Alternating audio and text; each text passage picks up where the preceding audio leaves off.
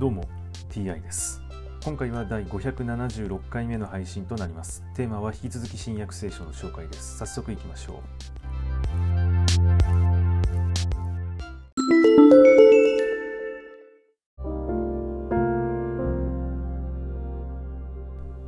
新約聖書第575回。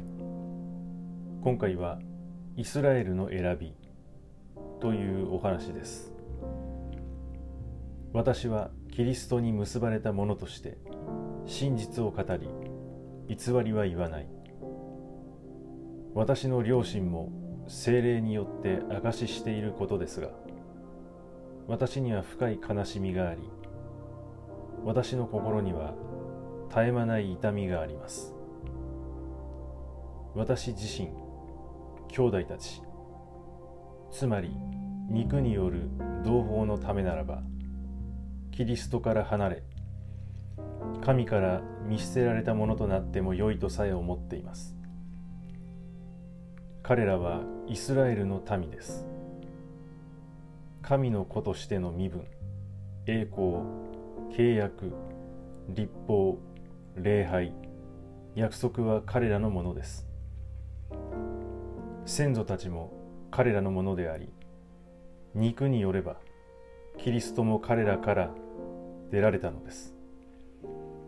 キリストは万物の上におられる。永遠に褒めたたえられる神。アーメン。ところで神の言葉は決して効力を失ったわけではありません。イスラエルから出た者が皆イスラエル人ということにはならずまたアブラハムの子孫だからといって皆がその子供ということにはならない。かえってイサクから生まれるものがあなたの子孫と呼ばれる。すなわち肉による子供が神の子供なのではなく約束に従って生まれる子供が子孫とみなされるのです。約束の言葉は来年の今頃に私は来る。そしてさらには男の子が生まれる。というものでした。それだけではなくリベカが一人の人つまり私たちの父イサクによって身ごもった場合にも同じことが言えます。その子供たちがまだ生まれもせず良いことも悪いこともしていないのに兄は弟に仕えるであろうとリベカに告げられました。それは自由な選びによる神の計画が人の行いにはよらずお召しになる方によって進められるためでした。私はヤコブを愛しエサウを憎んだと書いてある通りです。ではどういうことになるのか。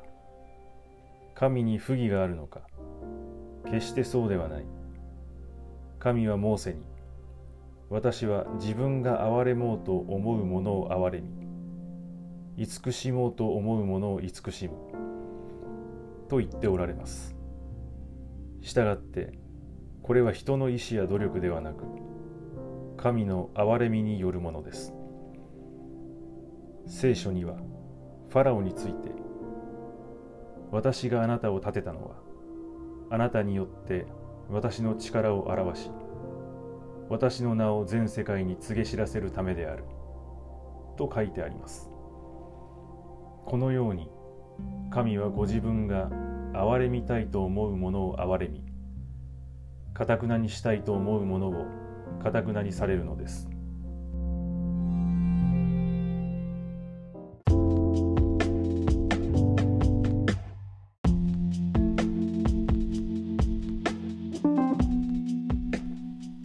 肉による同胞のためならばキリストから離れ神から見捨てられたものとなってもよいとそのようなことが書いてあるのですがあれほどその肉の思いより霊の思い、え、の方が大切だというようなことをその以前話としてあったのですが肉による同胞を重視している。そのためならキリストから離され神から見捨てられたものとなってもよいと。もうそういうことを思っているのであればもう根本的にではキリストとかその神とか